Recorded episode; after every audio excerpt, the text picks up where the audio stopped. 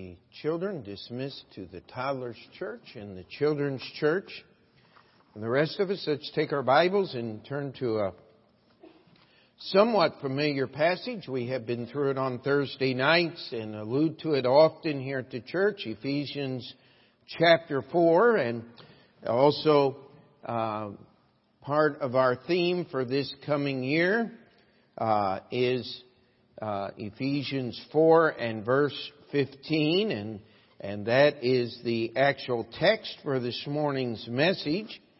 But before we delve into that verse in particular, what we'd like to do is just read the entire sentence uh, that it is found in, and so we'll have to go all the way back to verse 11, chapter 4 and verse 11 is where we'll start our reading.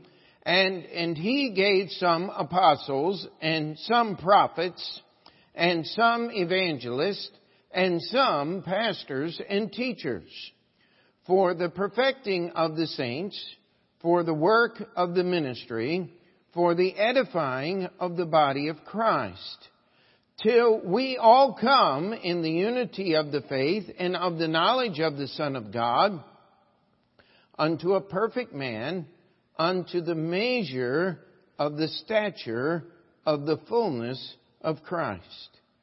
That we henceforth be no more children, tossed to and fro and carried about with every wind of doctrine, by the sleight of men and cunning craftiness whereby they lie in wait to deceive, but speaking the truth in love, may grow up into him in all things, which is the head, even Christ, from whom the whole body fitly joined together and compacted by that which every joint supplieth, according to the effectual working in the measure of every part, maketh increase of the body unto the edifying of itself in love.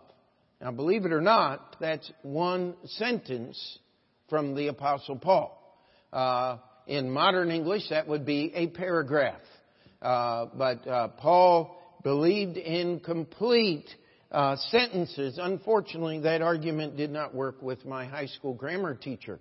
Uh, I, that's a run-on sentence. Well, no, Paul had one thought he was trying to put forth here.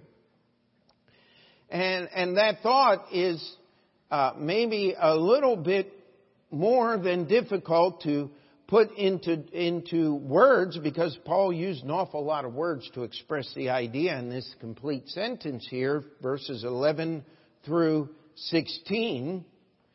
But this is truly how God plans to accomplish His work through His church.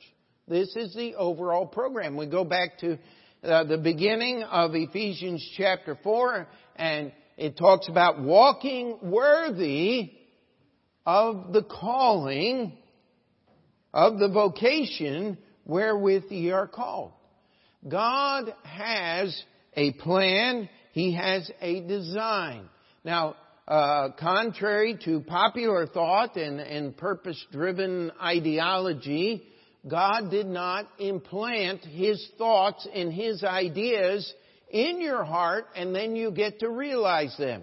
Uh, contrary to positive thinking and Mr. Osteen and others who went before him, uh, there's not some inner divinity inside of you that somehow just needs to be fanned into flame. Uh, Paul is very clear. He says, I want you to walk worthy of that vocation wherewith you're called. I want you to walk in the path that God has set before you. But I want you to understand one thing. A lot of ones. One body, one spirit, one hope, one Lord, one faith, one baptism, one God and Father of all. There is not a great amount of diversity in Paul's message here. In fact, uh, people have often accused those that follow the Bible as being mind-numbed robots. You, you all look the same and talk the same and walk the same. Well, just a minute. As we get into our actual text verse, it says, that we're to grow up into Him in all things. Uh, if we are truly following Jesus Christ, there ought to be a great deal of uniform behavior, appearance, speech, and pattern, shouldn't there? I mean, over the years, I've had many people, I'm just following Jesus. Well, if you were, then we'd be in total agreement. That's, that's what this passage is talking about here. This passage tells us that God has given certain individuals to the church to accomplish this work. This is the overall context of our verse. And these individuals come in four categories apostles, prophets, evangelists, preachers, teachers. Uh, the preacher and teacher is the same uh, category here. They have uh, uh functions of preaching and teaching, and oh, over the years I've run into that. In fact, I was just leafing through a book, and it says many pastors uh, forget that their ministry is teaching, and then you read another book, and it says uh, that uh, preaching is the main thing, and you sit there, what's the, what's the difference? Well, here's the difference. When you are preaching, you ought to be teaching. And if you're teaching things from God's Word, you ought to care enough about what you're teaching to be preaching. It ought to be the same thing there, there's two aspects. The idea of pastor comes from the word shepherd. And there's, there's duties that the shepherd has to fulfill. He, he has to lead the sheep. He has to water the sheep. He has to feed them. He has to protect them. Uh, there, there's a lot of responsibility and the Oriental shepherd is not the Western shepherd. I mean, uh, uh, how many of you love Lassie? I mean, uh, the dog that uh, uh, saved Hollywood, and, and uh, that those that is the Western Shepherd. Is you have a good dog that bites and chases and growls and scares the sheep into doing what they're supposed to be doing. That's that is our Western idea. The Eastern Shepherd, the Shepherd of the Bible, might have as many as a hundred sheep and he knew every one of them by name. How many of you have ever seen somebody training their dog in New York City? Oh, I'll, tell you. There, there. I saw a guy the other day holding that leash, and, and then the dog was just sitting there as he was half choking the dog, and I'm sitting there. Boy, what a, what a uh, a poor, I, I feel sorry for the dogs, is what I feel sorry for. Dogs ought to be able to f- run free and, and enjoy themselves. That's what, that's what dogs are for. But they'll sit there and they'll, and, and make that dog sit and talk and they'll reward them when they do right and they'll, uh, I even saw some guy get right down in the face of the dog and slap him in the side of the head trying to get the dog. Dogs don't learn that way. Uh, the only thing about you're going to get if you do that is your nose bit. Uh, that is just, I mean, it is so sad. The Oriental shepherd would have a hundred sheep. And he had such a relationship with each of his sheep that he could call them by name and they would follow him. Stop and think about that. How much time would you have to spend with a sheep for that sheep to learn you, to learn your voice, and want to willingly follow you? That does not reflect on the sheep as much as it does on the goodness and the character and the love of the shepherd, does it not? I mean, we need to understand something the Bible uses this term as sheep uh, not to reflect on the sheep because there's not much about sheep that is uh, what we would call bragging rights.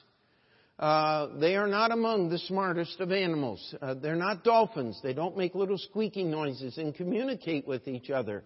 Uh, they're, they're sheep. Uh, they stink. They walk.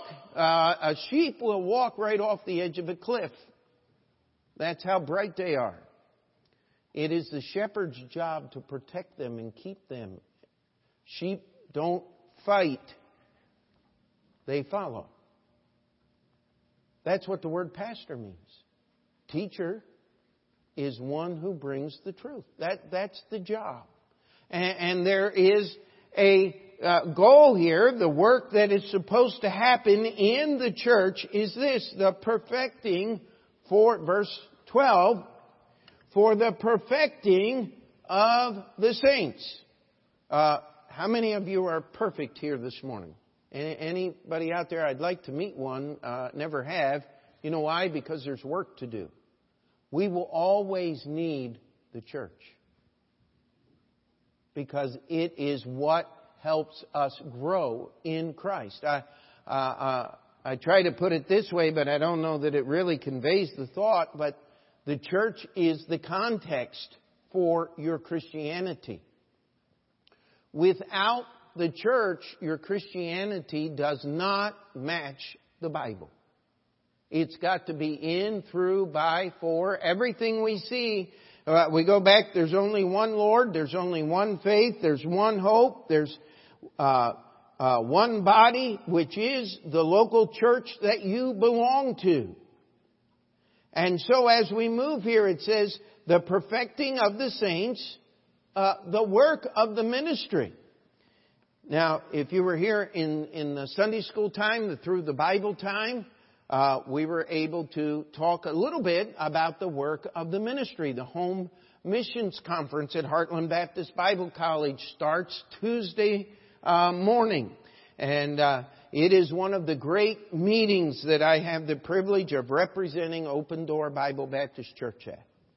And uh, I want to thank you because the church has given exceeding. I mean, uh, before Brother Brown came in our missions offering, we were just almost meeting our monthly commitment. Maybe. Sometimes. And then we would catch up and it would get behind and, uh, it was, it was, uh, a little discouraging. And I want to tell you, since the missions conference, our missions giving's been extraordinary and uh, we can project. We don't have all of that right now, but I believe that it would not harm our missions budget at all to take $6,000 to the missions conference this week and give it to men starting churches in the United States. That's not my money. But you know what? If you want to give your pastor a Christmas present, send me to Heartland and let me give away money at the missions conference. Uh, there, there is nothing more fun than being able to say, we're going to help this preacher here, and you can watch it on the live stream uh, through the Heartland Baptist. I think it's heartlandbaptist.edu, and, uh, uh, I'll tell you, be careful if you watch it through the live stream because you're going to be wanting to participate in the offerings and help those missionaries out. And and uh, it's just an extraordinary time. The work of the ministry. Uh, sometimes that work requires a hard hat and a package of, and a box of tools. And and uh, those of you that have been with us over the years, we've certainly invested some time at, at the Union Baptist Church. And uh, if you've been here long enough, we've put a lot of time and work into this building. And guess what? Uh, once they close at community, we'll be out there doing some work. We've already spent a day working out there. And why? Because ministry is serving the Lord. And if the building isn't in repair, Andrew was told me he said uh, the day they voted on buying the building, uh, they had the, the motion passed and everybody was voting and it was raining and all of a sudden rain just started dripping down the inside wall of the church in the auditorium, just running down the wall. And apparently what had happened at that most inopportune time was there was a bit of roofing material that had finally moved out of the way and the water just comes pouring in. Right? I mean, the devil just loves stuff like that. But uh, I'll tell you what, there's a man in Brother Saravia's church went out there and fixed it. And so, you see, those things distract from serving the Lord, from listening to the Word, the work of the ministry, and the edifying of the body of Christ. Uh, that just simply means we, we need to grow. And that's what our theme is for this year, is to grow in grace. And not only in grace, but in the knowledge of our Lord and Savior Jesus Christ. And the text that we're preaching about is verse 15 here. It says, But speaking the truth in love may grow up into him in all things, which is the head, even Christ. Now, excuse me, there's a lot of time that we, many times we come to the Bible and we see a phrase like that and, and we look at it and we say, oh yeah, that's just speaking the truth in love. I love you and you love me. No, that's Barney. I, I think the most annoying television show ever created, a, a purple dinosaur. Uh, tell me what, no, don't tell me what that's about. That's not speaking the truth in love. If you want to understand this verse, we got to get through the context. You see, we have the perfecting of the saints, the work of the ministry, the edifying of the body of Christ, and then we have a series of we's. Uh, look at verse 13. Till we all come, talking about the members of that church, we all come in the unity of the faith and of the knowledge of the Son of God unto a perfect man, unto the measure of the stature of the fullness of Christ.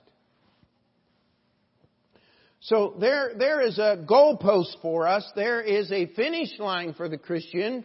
Uh, this is the difference between false religion and true religion. False religion sets the finish line as salvation, as you get to get into heaven. Uh, no, that's the starting line in the Bible.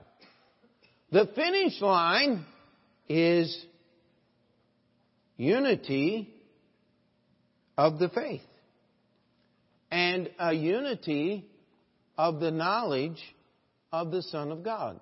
You know, uh, read 1 Corinthians 13 later, but it'll tell you that knowledge does what? Puffs up. You ever met anybody really smart? I'll tell you, if you do, they're going to tell you about it. Um, you know, I, I, I was the valedictorian of my senior class. I, I remember all of the effort it took me to get my college diploma. And when I walked across the line, they gave me an empty folder because I had three more classes I needed to finish and pay my bill. And I got that done in the next several weeks. And I remember holding that paper in my hand. I, I did it. I graduated. You know how many people have asked to see my diploma? And don't come up after church and say, Pastor, can I see your diploma?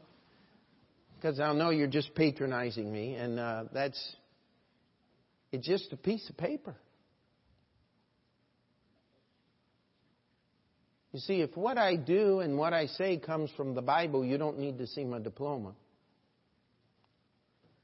Because the validation comes from the Word of God. Amen? And what we are trying to do here is to get a unity of faith and a unity of the knowledge of the Son of God. So that we can come to this perfect man, to the measure of the stature of the fullness of Christ. Jesus Christ is the measuring rod.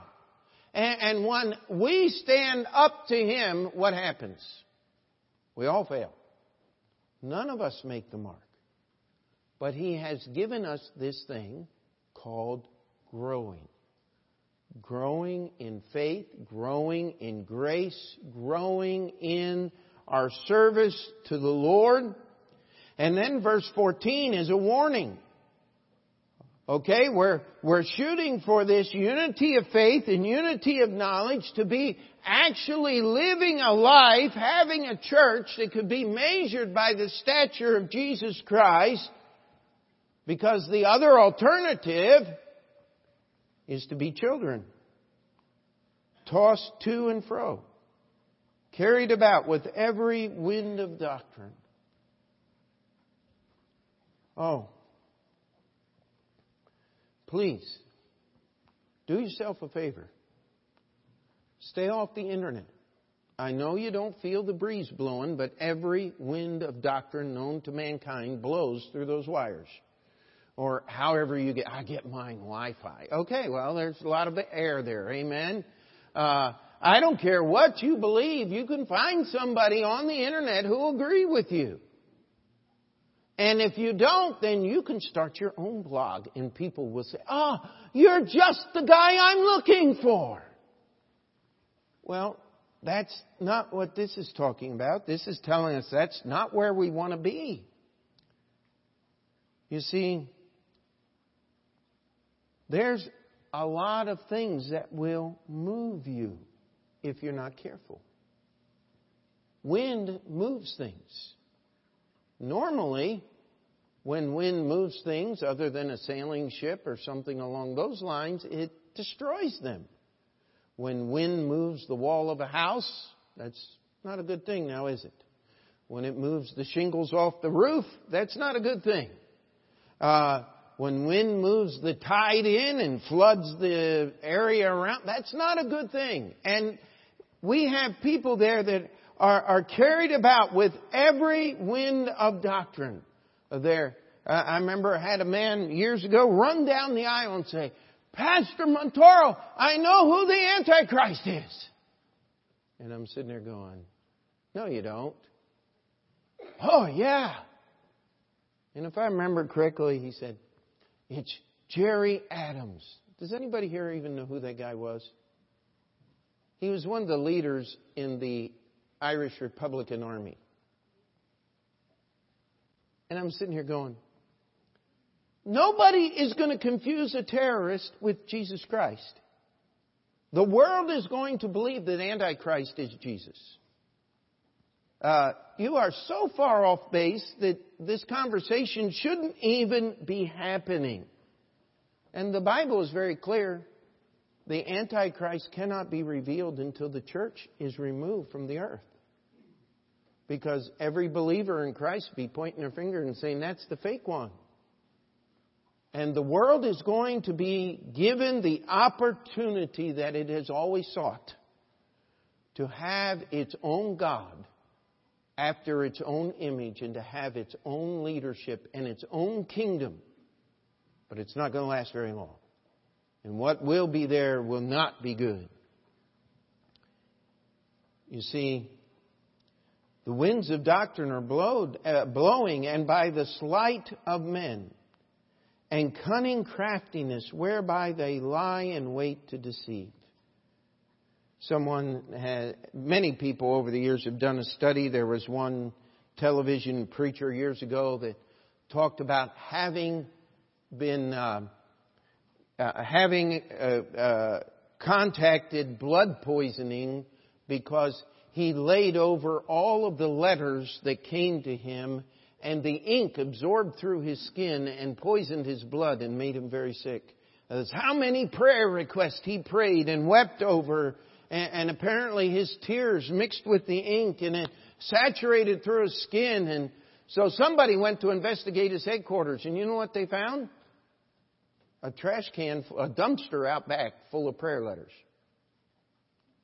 I, I don't think he was laying in the dumpster. But this guy was taking the money out and throwing away the letters. You know, the Bible calls that the sleight of men and cunning craftiness, whereby they lie in wait to deceive. If you refuse the truth that is in the Bible, this is, this is directly in contrast to the unity of the faith and of the knowledge of the Son of God. And we get to verse 15. This is exactly the opposite of speaking the truth in love. It tells us here that these uh, that, that these options that are out there, there are many who just want to take advantage. And uh, I wish we had time this morning for the whole history of this thing. But many churches have promoted what is called the sacred society, uh, meaning that the government and the church must be in total unity, working together so that every member of that society can be in perfect unity with the government.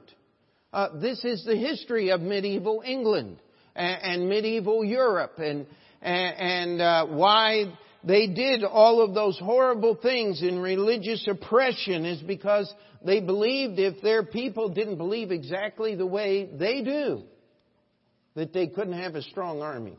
You know, I am so glad we live in the time when we do. America has so disproved that theory that it's even a joke to speak of it. I mean, uh, well, we don't have time this morning. We're going to need to keep moving here. But what does it mean to speak the truth in love? It's not just standing by and telling each other that we love each other. Speaking the truth in love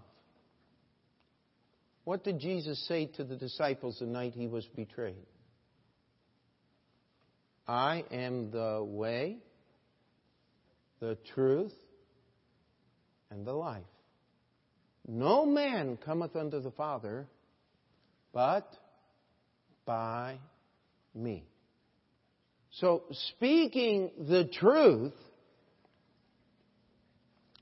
is simply talking about Jesus.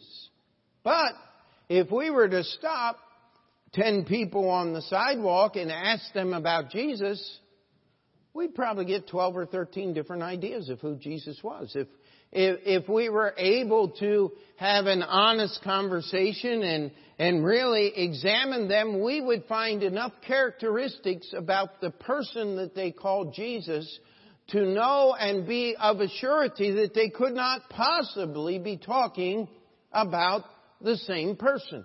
If you met someone who believes the Bible, they would say Jesus Christ is the Son of God. If you meet someone who is of Islam, they would say Jesus is the greatest prophet, but he is not God.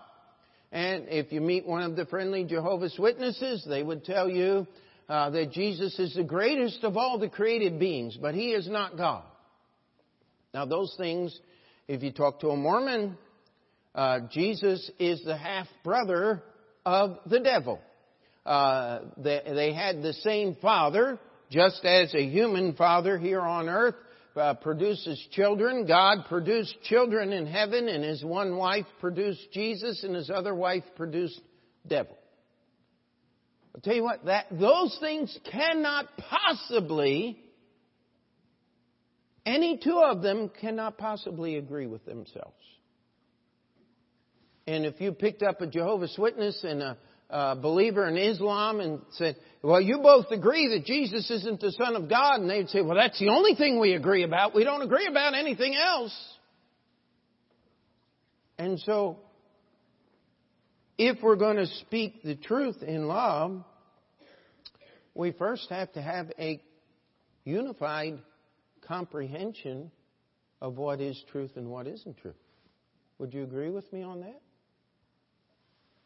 That when verse 13 it says till we all come in the unity of the faith and of the knowledge of the Son of God, uh, that faith and that knowledge, uh, that, that equals truth.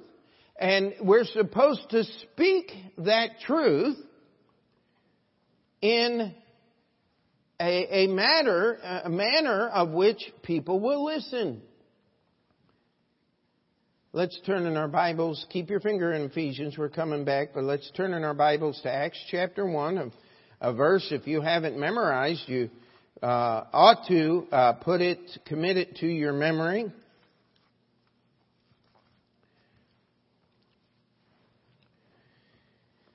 Verse 8, Jesus is speaking here. He says, But ye shall receive power after that the Holy Ghost is come upon you, and ye shall be witnesses unto me, both in Jerusalem and in all Judea and in Samaria and unto the uttermost part of the earth. You see that truth that he's talking about is reflected in the earlier parts of Ephesians chapter 4, where it tells us that we are endeavoring to keep the unity of the Spirit in the bond of peace, because there's one body, one Spirit, as ye are called in one hope of your calling, one Lord, one faith, one baptism, one God and Father of all, who is above all, and through all, and in you all. This truth is the message of Jesus Christ. But there ought to be a unity and a biblical basis for that truth about Jesus which we speak. As often um, I will say and say over and over again, and please do not think I am purposely trying to be tedious. Uh, maybe I am trying to brainwash you just a little bit. I don't know, but I, I do want you to get this. This is the written word. Jesus is the living Word. You can't separate those things. By the way, the body of Jesus Christ was given as the sacrifice to God for our sins on Calvary's cross. It was laid in the tomb and resurrected, and yet the Bible tells me the local assembly of believers is the body of Christ. You can't separate those things. You cannot change that. You cannot modify the the body of Christ is not a universal invisible entity that you get to adapt any way you want. It belongs to Jesus. It is His body and we are to serve as members in that body.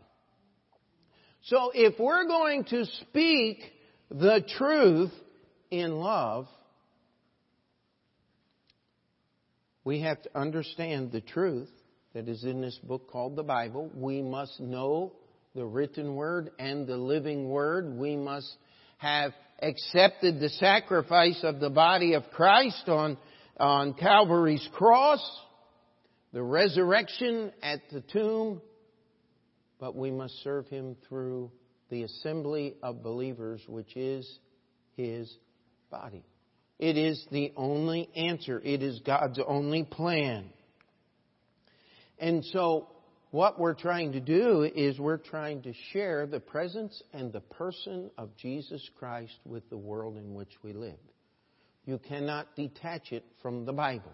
I, I've been told by different people, well, you have to be careful that you're, that you're not too offensive in your witnessing and telling about Jesus. Well, yes, we do have to be careful that we're not unnecessarily offensive.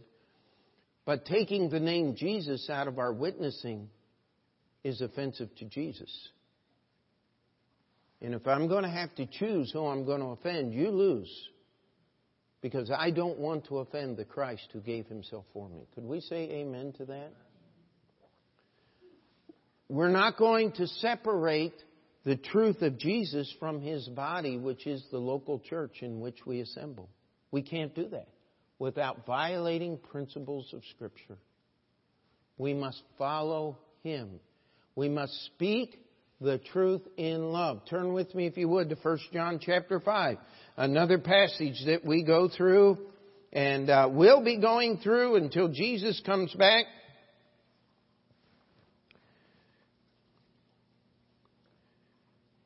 Look at verse 3. For this is the love of God, that we keep His commandments, and His commandments are not grievous. Verse 2. By this we know that we love the children of God when we love God and keep His commandments. Here is the line of reasoning that John is using here, the, the lines of truth. He's saying, if you want to know if you love the children of God, you have to love God and keep His commandments because the love of God is keeping His commandments and His commandments are not grievous. You know, if, if getting up and just making it to church is one of the greatest struggles of your entire week, something that you just do not like doing, but you're going to because it's the right thing to do, uh, you got a love problem. You got a big love problem. Uh, I've met people and they say, well, Pastor, yeah, church is all about money.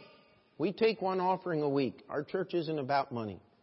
But I'll tell you what, I am so glad I can take the offerings of this church to the Home Missions Conference and share it among 30 or 40 different men all over this country trying to start churches. That is a blessing to them and to our church. That, that's a wonderful thing. But if you sit there and have something going on in your heart that you can't hardly write a check to serve the Lord or, or put that money in an envelope, you got a you got a love problem. If you can't serve God through His church, you, you've got a love problem. That's what this passage. If we're going to speak the truth in love, we've got to be willing to obey the words of this book because God said so. If you truly love another person, you don't have a problem doing things to please them. Now, do you? Because you want them to be pleased with what you do. You see, if we're going to speak the truth in love, first of all, we have to have a unified understanding, a comprehension of what truth is and what truth isn't. We've got to be agreed. People argue about truth all the time. We're not here to argue about truth. We're here to agree on the truth that Jesus Christ is the Son of God, died on Calvary's cross, risen again the third day, and ascended to the right hand of the Father, that He established His church in His earthly ministry, and we are to serve Him through that church. But it doesn't say just speaking the truth in love. It says speaking the truth in love, but speaking the truth in love. Let me get back to Ephesians 4. I apologize here. But speaking the truth in love may grow up into Him in all things, which is the head, even Christ. Now, we're supposed to speak the truth. The truth is the message of Jesus Christ according to the Word of God. It is serving God through His church. And we're to grow up. And the word there in your English, that preposition is into Him. Now, as I, I read that, my favorite thought is this. Uh, more than once, praise the Lord, it's, it's not happening so much anymore. But uh, I would be somewhere, and my wife would call me, You got to come see this. Clomp, clomp, clomp, clomp. And one of my little children would have my work boots on, clomping through the house. And of course, they couldn't tie them up because the laces, even if they did tie them up, they'd fit around their waist better than they did their legs at that point. And, uh, and they're slopping all over the place, half tripping and just making a lot of noise and and uh, hopefully uh, uh, a couple of occasions I hadn't cleaned them as well as I should, and so there was little bits of debris following them everywhere they clomped through the house, and that got me in trouble. But uh, well, we'll get over it. But Uh, several of my sons can't do that because their feet wouldn't fit into my boots anymore. You know what they did? They grew up. They oftentimes, uh, when we're picking clothes for little children, what do you say? Oh, they'll grow into it. Well, here's what this verse is talking about. We get to grow into the image of Jesus Christ. He's already dressed us. He's already given us that pattern of which we are to follow. Romans 8:29 says, "For whom he did know, for whom he did foreknow, he also did predestinate to be conformed to the image of his son, that he might be the firstborn among many brethren." I want to tell you something when you get to heaven, if, if, you're saved, if you believe in Jesus Christ, if you've been born again the Bible way, when you get to heaven, you're going to be like Jesus. You're going to know the things that He knows. Your heart is going to be moved the way His heart. The Bible says that we will be one with Him. The same word it uses when it talks about a husband and a wife coming together in the bonds of holy matrimony, it says all of us as believers are going to be one in Jesus Christ. Now that's what is going to happen in heaven, whether you like it or not. You will be conformed to the image of His Son. But if you want to enjoy the trip,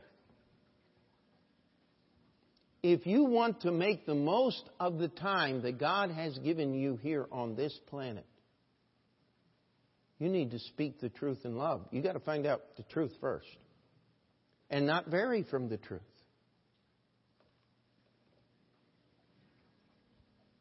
And then speak it in love. What is love? Love is obeying the commandments of God, and they're not grievous. It's not a problem for me to do what the Bible says, to be a part of His church. It says that we're to grow up into Him. Uh, shouldn't that mean a, a great deal of uniformity if we're all growing up into Christ? If the Holy Spirit of God is living in us, shouldn't we fit into the same mold, we might say? Hello? If we're going to be conformed to the image of Christ. You see, some of us got the idea that, well, I'm not going to be like everybody else. I'm going to be my own kind of Christian. That's not found in the Bible. It's just not there. That is worldly philosophy. Because what does the next phrase say? It says here, but speaking the truth in love may grow up into him. And what's those next three words? Could you read them out loud with me? In all things. Let's try that again. May grow up into him, here we go, in all things. Uh, does that leave anything out? Do we have control of our own lives? Not if you've surrendered it to Christ, you don't. He's supposed to have control. And what does he do? If you remember a couple of years ago was the our theme was living stones. God took us and put us and he has designed us to fit together and be a spiritual building. You see, we are to grow up into him in all things, which is the head, even Christ. We're almost done. Ephesians 1:22 and hath put all things under his feet and gave him to be head over all things to the church. Ephesians 5:23 For the husband is the head of the wife even as Christ is the head of the church and he is the savior of the body. Colossians 1:18 and he is the head of the body, the church, who is the beginning, the firstborn from the dead, that in all things he might have the preeminence.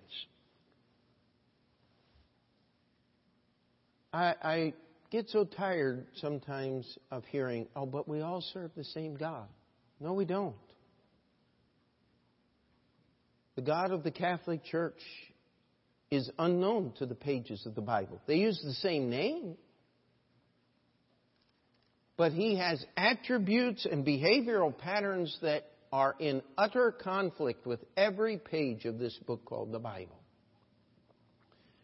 The same is true of so many religions. But there is only one Christ. In fact, that's what the word Christ means the anointed one. The Hebrew word is the Messiah, uh, the chosen one of God. Jesus is the only one. We read Philippians chapter 2. God says, I'm going to give him a name that's above every name, that at the name of Jesus every knee shall bow and every tongue shall confess that he is Lord to the glory of God the Father. You read 1 Corinthians chapter 15, and it tells us in those pages that God has set Jesus to be the ruler of all things and that He is going to rule until everything is going to be put under His feet. What's the last enemy to be destroyed? Death. And when Jesus is over all, then Jesus is going to sit down and turn toward the Father and surrender to Him His dominion that God may be all in all. See, we have the privilege, we have the duty, we have the opportunity to be a part, to serve God in His church. Our theme for this year, and we're going to be expounding on this as we go through the year in many different ways. But speaking the truth in love. Love, the love of God is to obey His commandments, and His commandments are not grievous. That's God's love. And if we're going to speak that truth in love, it means that our actions must line up with our words. Amen?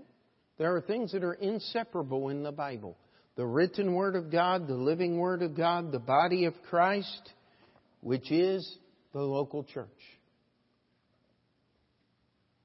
We can't separate those things. The Bible won't allow it. If we're going to speak the truth in love, guess what's going to happen? Just like that little child clomping around in daddy's boots. All of a sudden, we're going to find out that we got to unlace them to get our foot in. Because instead of just sliding around in this massive bottom of a shoe, now we got enough foot to hold the shoe in place. We're growing up into Him. And you know what? It says in all things. That doesn't leave any part of your life out.